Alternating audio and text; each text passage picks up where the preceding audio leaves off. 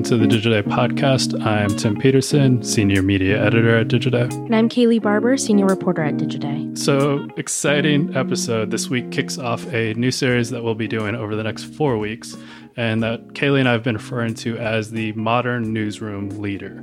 Over the past year or so, there have been a lot of new names atop the mastheads of a whole host of publications. And while there's always turnover in the media industry, what stands out about these new editors in chief is, well, a lot of things. For starters, many of them are women and BIPOC, which hopefully offers an inflection point for greater levels of diversity and inclusion inside newsrooms. And the job of an editor in chief today is also probably pretty different than when many of these people started out as journalists, with things like video and social media being part of the purview. Kayleigh, I'm really excited that we're finally getting this series off the ground. Yeah, I'm excited too. I mean, we've been covering a lot of these. Um, the topic of a modern newsroom and, and, what has changed about the way we work and the way that um, the journalism industry is, uh, you know, approaching the coverage of news and, and diversity in the newsroom. And we've been covering these topics, right? But the people that are leading the charge of making those changes and addressing the issues that are affecting staffers are the editors in chief and the executive editors, the the top, you know, editorial leads. So being able to talk with them about their experiences and how they're addressing some of these challenges and issues in the journalism space right now is just really exciting. The first episode today really gets at the crux of some of those topics. Absolutely. And so, for that first episode, Kayleigh spoke with Lindsay Peoples Wagner, who is the editor in chief of Vox Media's The Cut, and Swati Sharma, who is the editor in chief of Vox Media's Vox interesting because you know both Lindsay and Swati they started around the same time as editors in chief, which was you know back in the spring of this year. So I mean, a year into the pandemic at that point. Yeah, um, they both started around the same time. Um, I did ask them how much they get to work with each other. I mean, they're under Vox Media, but honestly the the brands are pretty different. So it turns out not that much but they do you know lean on each other which is awesome. And the reason we had them both together was because we were talking about some of those things that working for modern digital publisher um, causes the editor-in-chief role to have to consider um, you know sometimes for the first time. So you know vox media has a huge podcast network for instance and and is getting into uh, video ip licensing. And so there's different ways of telling a story that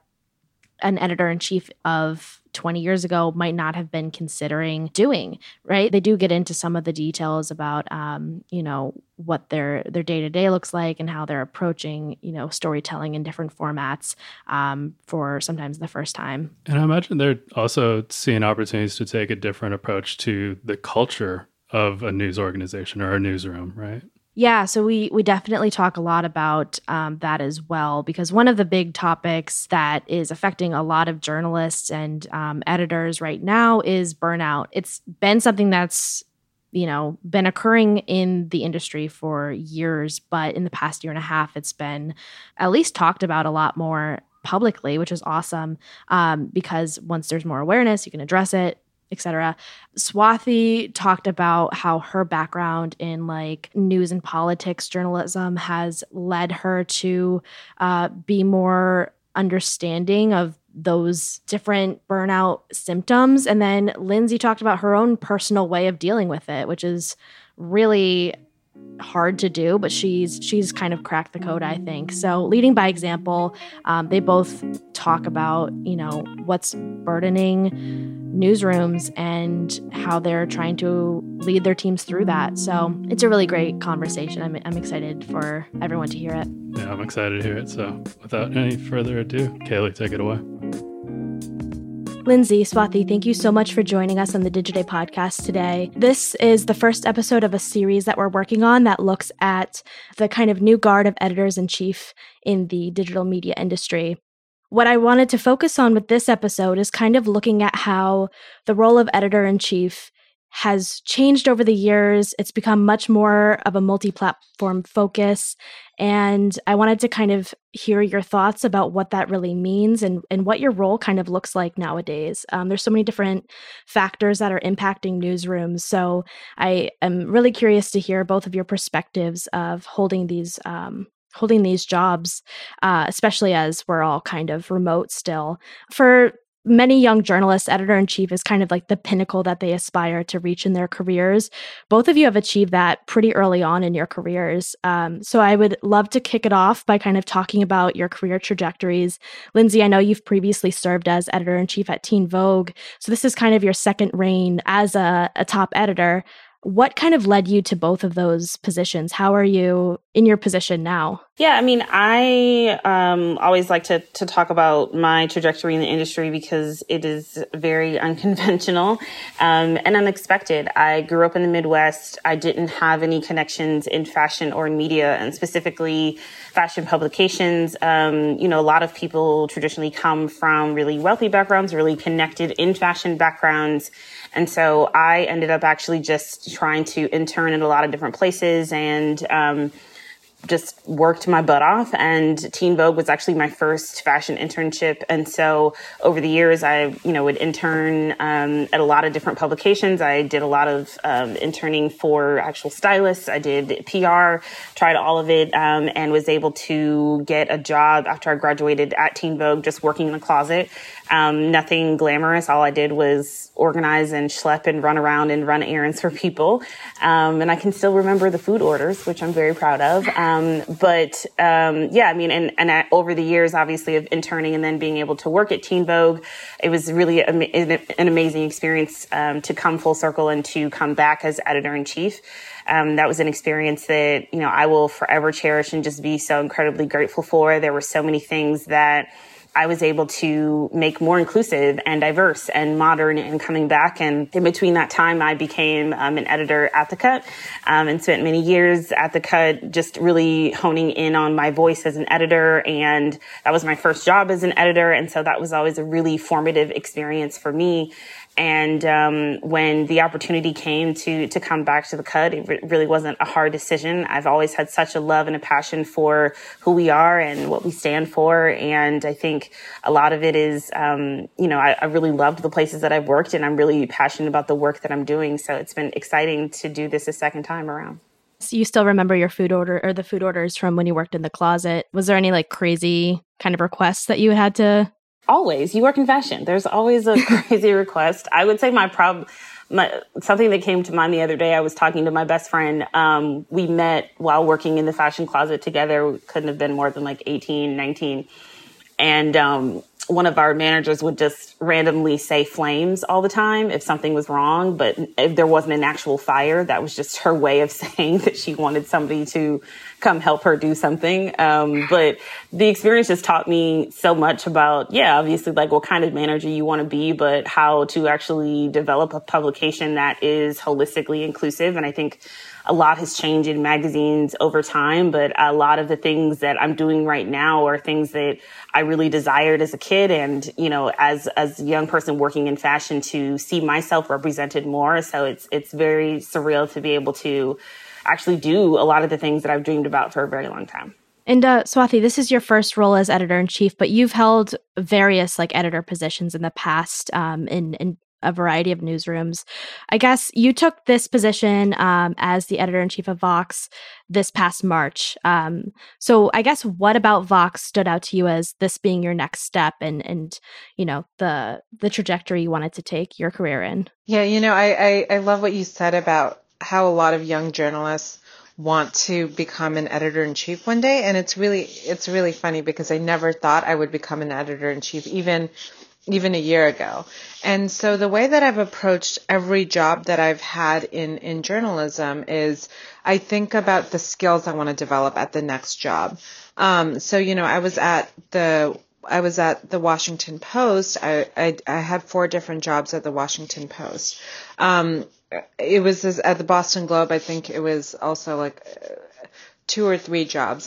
And what I always did was try to really learn, think about what I want to get out of each opportunity. And so, you know, with Vox, what really stood out to me is Vox's mission and what Vox tries to accomplish. So, like, yes, okay, I have had a lot of different jobs at a lot of various um, amazing publications, but the thing that kept me going is my own personal goal, which is um, I believe that ignorance is the root of a lot of societal ills, and I believe that um, information and knowledge can can eradicate a lot of the problems in our society. And I think people need to uh, journalism needs to reach a lot of diverse communities. And that has always been something that drives me, no matter what position I have, whether it was hyper local news or the national security and foreign digital editor or the, you know, general assignment,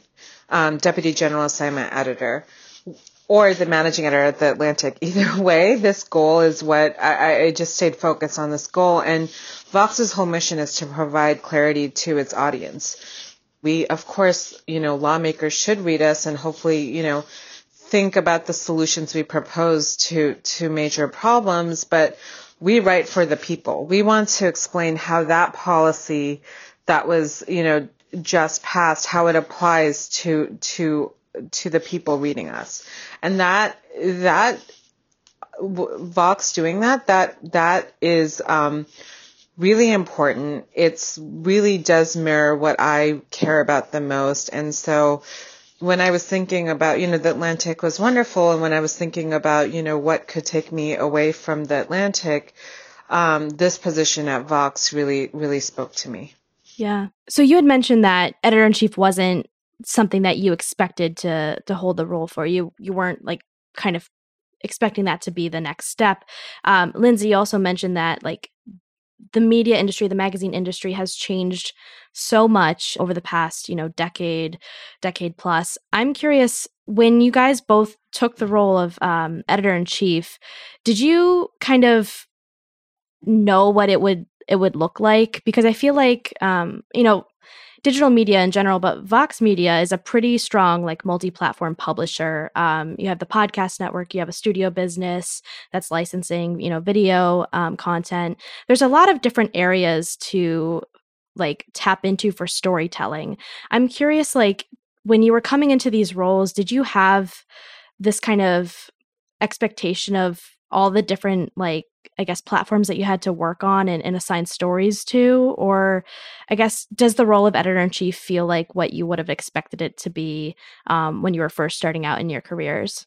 Yeah, I actually think that I I was pretty aware of all the different brand extensions and the ways that I wanted to expand to the cut, but also just I think um, since I was already an editor in chief at Teen Vogue, I knew the kind of role that I wanted to make it into myself. And I, I do feel like traditionally, um, in specifically fashion publications, there's definitely either um, the editor in chief being, you know, a workhorse and you maybe don't know that much about them, or they're like the face of the brand, but then the, the team is really doing the bulk of the work. And I always felt like that, you know, that uh, infrastructure really didn't make sense, to be honest. I think obviously as an editor in chief, you have to be a bit front facing and the cut obviously being tied to fashion and culture and a lot of front facing things. And we do covers.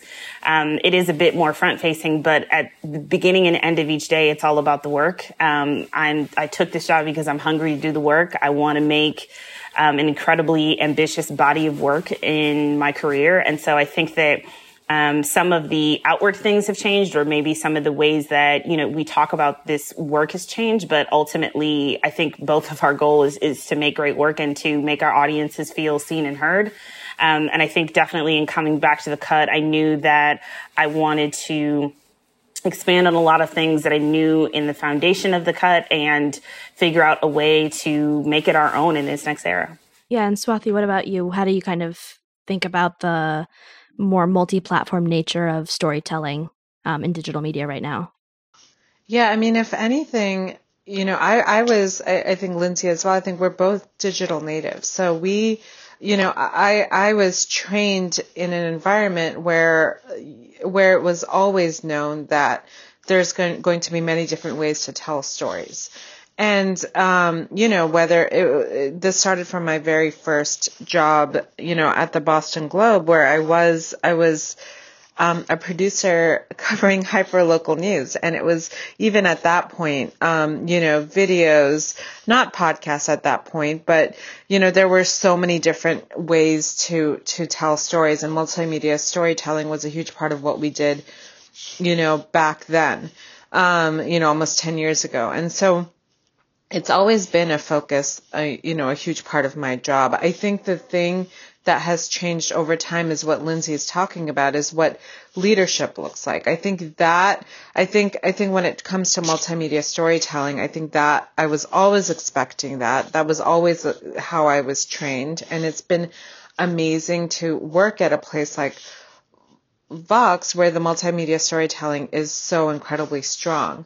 Um, but I think, you know, another part is leaders have to think about um, not just you know one part of storytelling and and I think traditional editors kind of had that really hardcore um, they were either writers before or they were you know um, major editors leading huge newsrooms and trained in very traditional ways. I think what's changing right now is that a lot of us are digital natives who always from the start always thought about you know, digital storytelling, multimedia storytelling. And so it almost comes um, more natural to us to think about the whole picture. That said, so the day that we're recording this, um, I believe I saw that the Cut released its September fall fashion magazine cover um, with Naomi Campbell.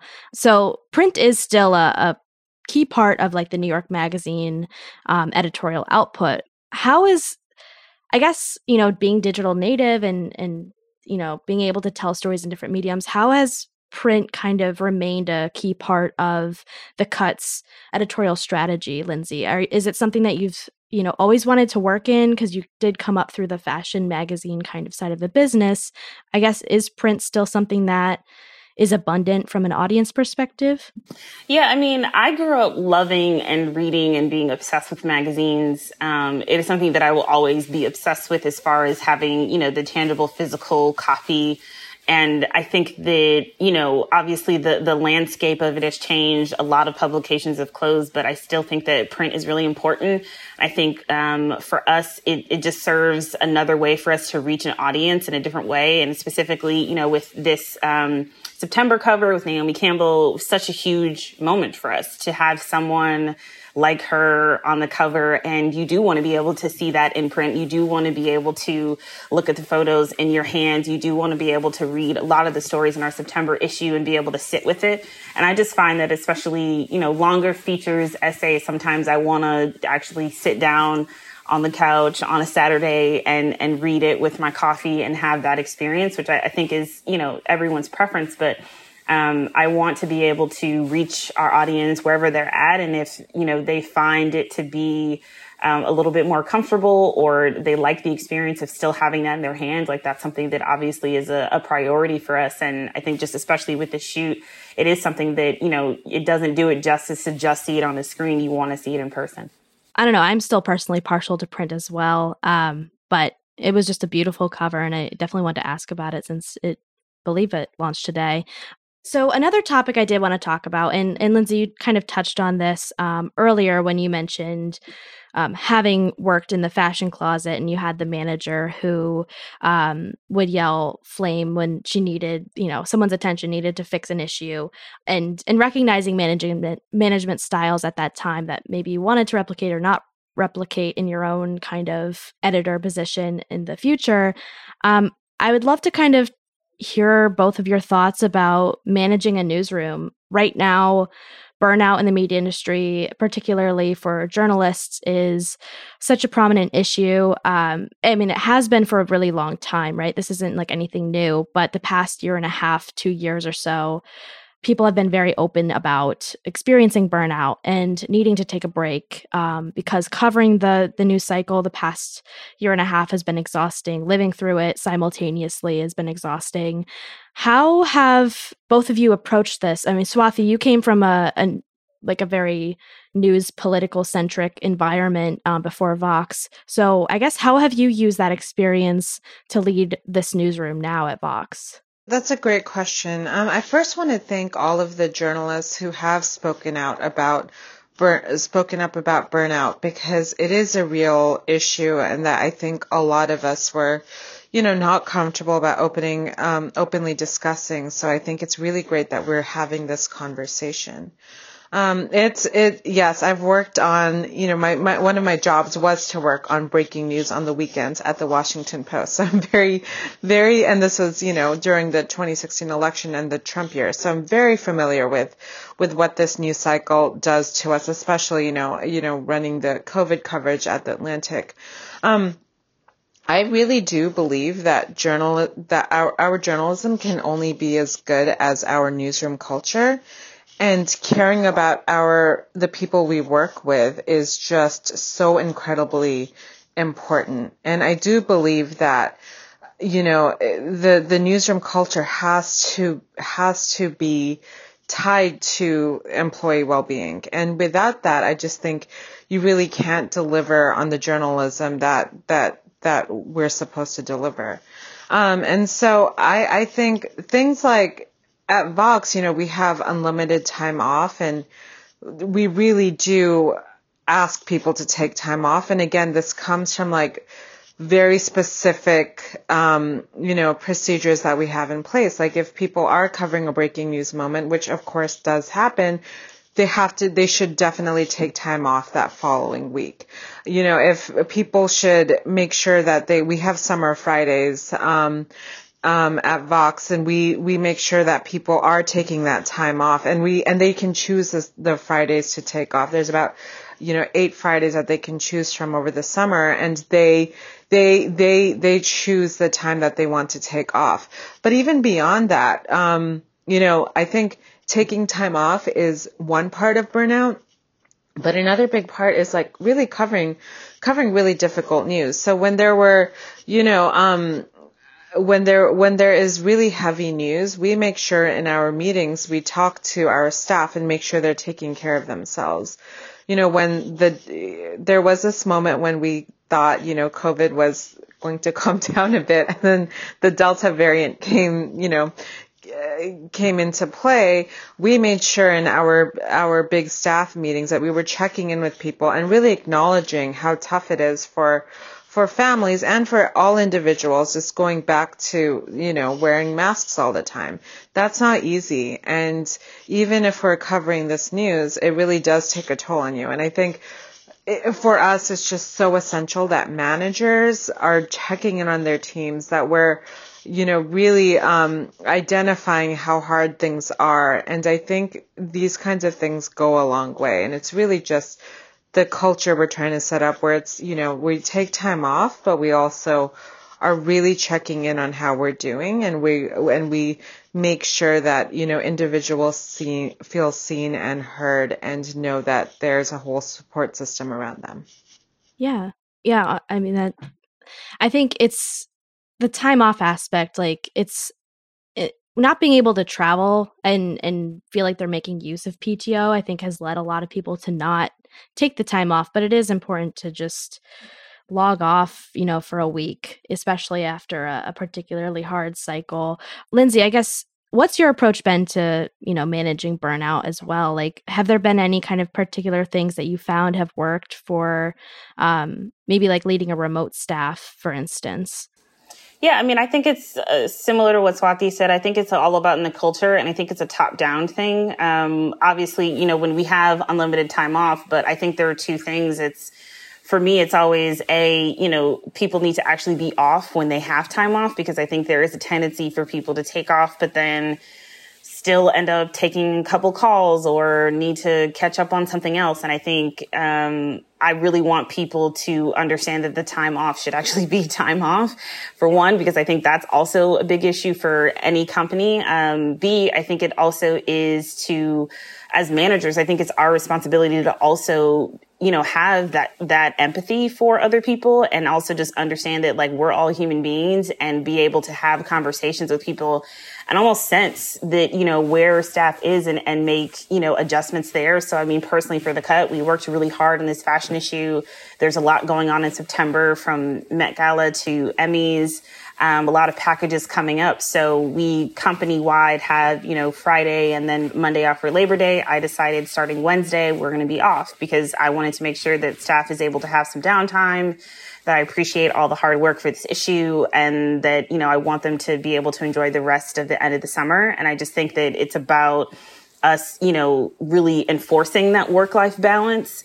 Um, because everybody is going to have a different comfort level of coming to you and saying like, I'm okay with taking time off or I need to take this time off. And so it definitely has, it's definitely a top down culture shift, um, for a lot of people to actually, you know, have that time off. But I think we, we've done it in the best way we can. And, you know, this pandemic again has been really hard. Um, running a newsroom is really hard in that. I think, especially, you know, in this time of, um, racial injustice and so many reckonings happening as a black woman, it, it can be tiring and, and really emotional. And there's been a lot of days where I felt like it was really hard for me to to want to continue to read more, to have to listen to another speech or, you know, to, to stay tuned in. But I think it's also, you know, those conversations and empathy for each other has gotten us through. And um, I feel like we're obviously still in a very, um, it feels like it's just very uncertain times, but I, I think that we've created a culture that is um, a very just based in community so that we can at least, you know, facilitate those conversations and that people feel supported.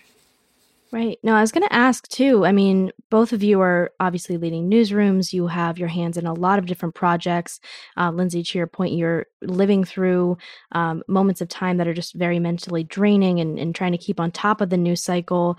You know, personally, how have you been approaching you know burnout? Because like you said uh, lindsay it's kind of like a top down approach and making sure that you know your team is taken care of but you also have to like take care of yourself. Is there an additional pressure in being the top editor of taking time off or you know focusing on how to it's almost like being on a plane when they tell the the adults to put their mask on first before they help their child like is it kind of that mentality that you've been taking on as well how have you been kind of approaching burnout I actually made um, my husband actually gave me a suggestion a couple years ago that I thought was crazy when he said it, but he was totally right. Um, I really log off and like you cannot find me on the weekends. Um, like you will not find me. And I think it's the best thing I have ever done because I think there is definitely, um, probably because of social media, but there's definitely this heightened feeling of just, you know, always having to be on and whether it's like reading something or, you know, posting something or engaging with people on social media or, you know, sharing an article from the cut or looking at something that maybe we should be covering next week. Um, these kinds of jobs obviously just require a certain level of brain power. And I think also, I mean, specifically even working at the cut, the funniest, the funniest thing that you go through in like working in these kinds of jobs for me is that you can be watching something and then start to think, oh, maybe we should cover that person or maybe we should shoot them or let me look up if we should, did we do a review or critique? It just, your brain just continuously is going and everything can become in a sense something to write about or content or something to engage with people on on social media. And so for me, it's often just like fully stepping away on the weekends and not like, you know, not being on social media um, I'll I'll make a list of things that I want to watch that maybe seem like something that we cover at the cut, and I'll specifically block that time out to watch it at a certain time, so that on my weekends I'm actually just watching things for my own enjoyment and pleasure, and I'm not then you know thinking about a way for this to be part of an editorial strategy, and that's that's been a big uh, shift for me and a really big help for me personally. Yeah, that's really smart. Is it like are, on the weekends? Are you exclusively watching like? Love Island and Too Hot to Handle. Or I guess I guess maybe that's something you could cover as well, but it's different. It's like I'm I'm watching a lot of Housewives. I'm watching Love Island, but, but I'm just I'm I'm usually binge watching it, so I'm just laughing for hours. So it's not like I'm watching an episode and then like, oh, we need to did we do a recap of this? Like I'm a little late to it, which I I prefer. Yeah, awesome. Swati, is that kind of a similar approach? Have you also taken a, you know, completely off the grid weekend mentality or is that not something that you personally kind of practice? So you know i'll be i'll be honest um, you know coming from um, newsrooms and really covering you know news in, in most of my jobs whether it was like the rise of isis or or trump um, or and covid last year i i actually really had to teach myself um, practicing self care over during COVID because before I would really just be on all the time and then I would like hang out with my friends and that is where I get my energy. But during COVID, that was all reset and I actually realized that I needed to spend more time by myself than than I traditionally do. And so I had to I've and I'm still I'm still doing that. I'm teaching myself what it means to be um a kind of leader who does you know, take a step back, who does give myself time to reset. You know, I think I've always been good about not of being an empathetic leader with my with my teams and making sure they're taking time off, making sure they aren't, you know, working off hours, making sure they're taking care of themselves. But I haven't um, been doing the same for myself. And in this job over the past um, you know, five months, I've been really, I do, I do set time for myself, whether it's like in the morning, I wake up, you know, early, I work out and I try to just read all the things I want to read that don't necessarily, or just keep me like informed what I would do even if I wasn't in journalism. But then, you know, off hours, I really try to, you know, I, I I'm more into, um, I watch a lot of Bollywood and that, that, that is always an escape. And that really does keep me, um, that keeps me, um, away from, from really burning out. And I always also have built really good systems, you know, staying in touch with my support systems and my, um, family and friends to keep me, grounded and keep me um, keep my head clear. So it's definitely been something I've had to teach myself, and I'm going to try to be more like Lindsay as I always want to be and be and and, and try to try to block off the weekends as well. I mean, it's it's so hard to do, honestly. Like I think because both of your, your coverage topics are so ingrained in like society, culture, uh television even it, it's it's so hard to draw that strict line. So it is really good to hear about how you've kind of started setting those boundaries and knowing that if the leaders are doing it it's okay for like the journalists to be doing it right? Like it i think it's very very important to hear someone in a top position saying that they're setting these boundaries because not everyone can easily do that. But i'm also curious too because another important topic about like leading a newsroom right now has been the focus of diversity equity and inclusion particularly you know highlighting a variety of voices and coverage. Um, i would love to kind of hear about your kind of thoughts about coming into these positions and what you've maybe done to address um, like the newsrooms that you've entered but also adding more you know voices into your coverage and, and the different places where they show up, um, whether it's podcasts or written content in the magazine. And I, I'm also really curious to hear how your past experiences might have led to what you've wanted to change about the newsrooms that you lead now. Swati, you mentioned earlier the reason why you kind of came into this position is because you really want to have journalism be uh, a place where it's informative and inclusive a lot of a lot of different voices how has your past experiences led to you know your approach to making sure that the journalism is really encompassing of of everyone in america and you know globally? You know one thing one thing i always say to um, anyone i work with is that if you're failing at DEI, um, if you don't have a diverse and inclusive newsroom, you're failing at journalism.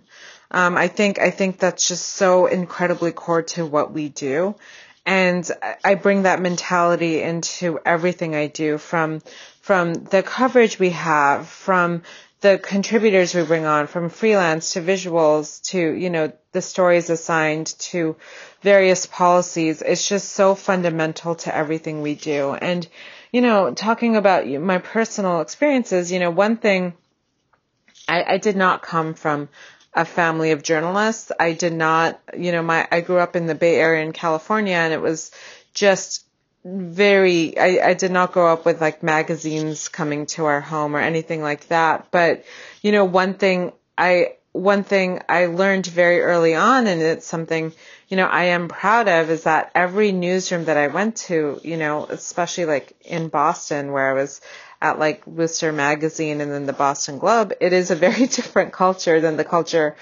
I grew up in.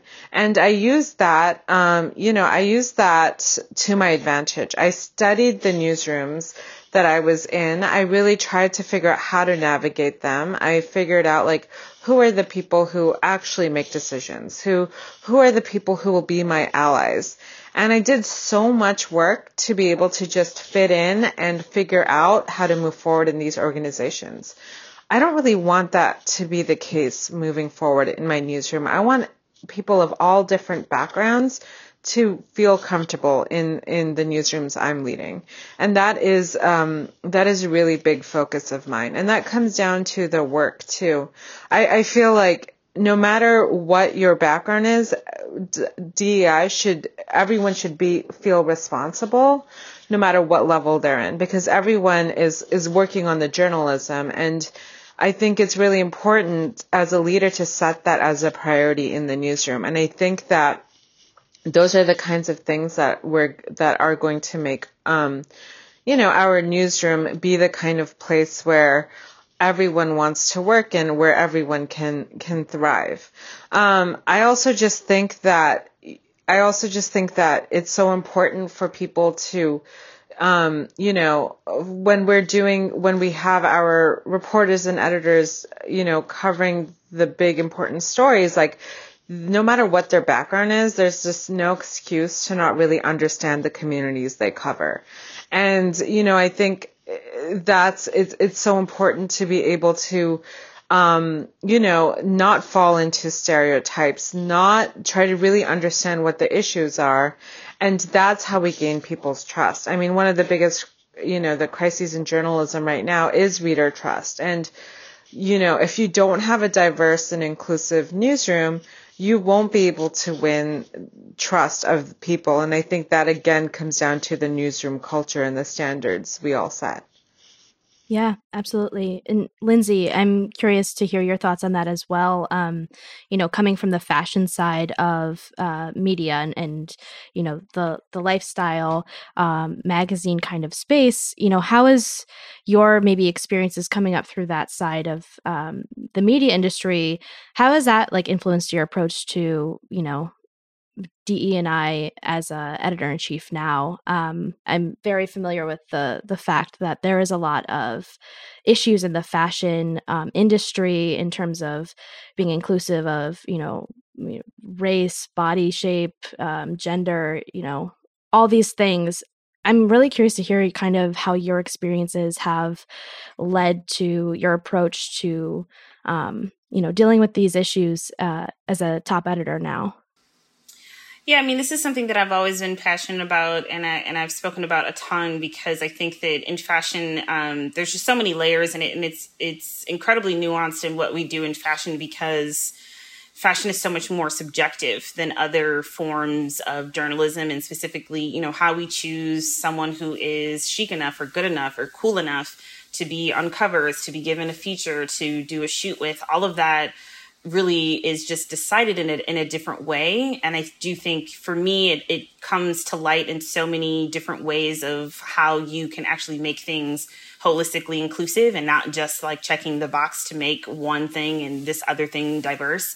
Um, it's it's around 88% of the new hires at the cut are identifying as people of color and it's obviously something that as a black woman is really important to me to make sure that we're being really diverse in you know yes gender race sexuality abilities all of those things. But really what i'm what we're talking about is different perspectives and different lifestyles and different forms of access that we need to make sure that we're covering on the site um, I think a, an example that I always give for like fashion and beauty, um, we have a, a, really great package on our site right now called Black Beauty Matters, um, and that's in partnership with Sephora. And the content is amazing, and, and I'm super proud of it because it really delves into the experiences of Black beauty and not in this, you know, trendy, just melanin, corny kind of way. It really talks about the experiences of Black women um, things that issues that aren't talked about and not just the the pretty shoots. It's really about you know giving credit where it's due. And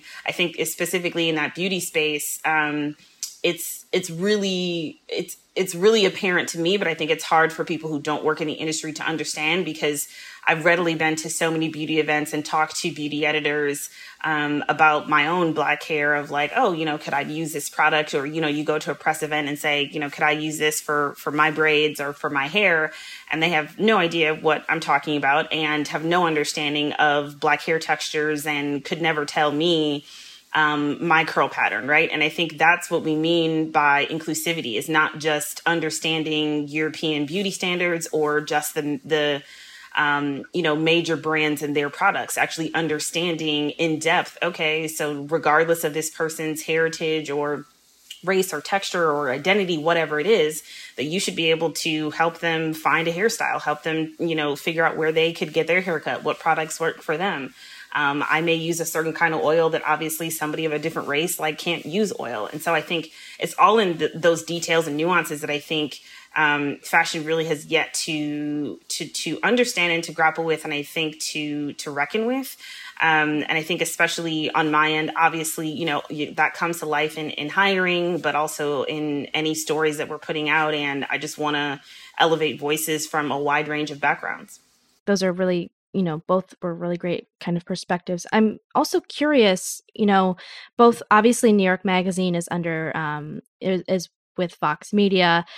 Do you guys ever get to work together or overlap on any kind of projects? I'm curious like how much the brands are kind of standing independent um, or you know work together on any kind of uh, cross packages that might you know work for both audiences. I'm curious do you you know, look at your audiences to see if there's any kind of overlap there at all? I would just like to say full transparency. I love Swati, so we just talk a lot.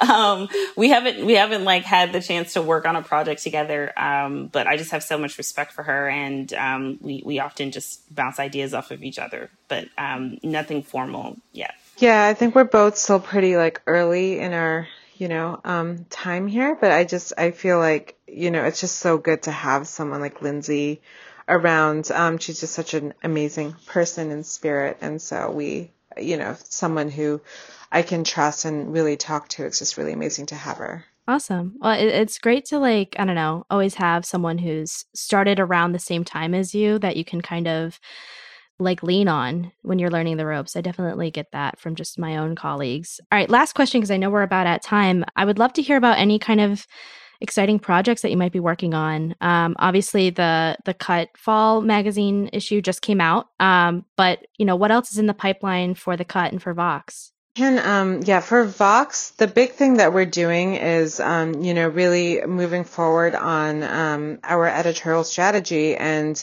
you know, I've been here for five months. I've really kind of tried to under, um, I think I've gotten a really good sense of the newsroom. And I think our next big thing is really um, moving forward on um, you know, identifying what Vox does best and how to keep living up to our mission. And if there's one big project that um, that we're working on, for me, it's it's that. And I think from there we can move on and do do so much. And Lindsay, how about you? For the cut, um, uh, most of my time has just been spent in, in figuring out our next steps for editorial visions and strategies. And I'm really excited um, for our cover that came out today. And the fashion issue in general has some really ambitious journalism that I'm excited for people to read. And um, we have a we actually have a couple people starting this week and next week, and so um, most of it is really just figuring out in this new era of the cut where where we want to go and how far we can take it. And um, we're all really hungry to do the work, so I'm really excited. One thing I'll add is we are um, going to be we are currently going to be hiring a lot of people, so please come to Vox um, and the cut. Come, come, come to either place. We, we, we want all the great people. Now, I've seen so much hiring right now. It's definitely an employees kind of marketplace. So, it, which is amazing because you know the past. Uh, you know, earlier in the pandemic, that was definitely not the case. So it's amazing to see all these openings in journalism. So, plug for all of our listeners to find a new job. Thank you both so much for taking the time to chat with us for this series. It was really awesome. Thank you. Thank you, Kayleigh. And thank you for listening to the Digiday podcast. We'll be back next week with another episode.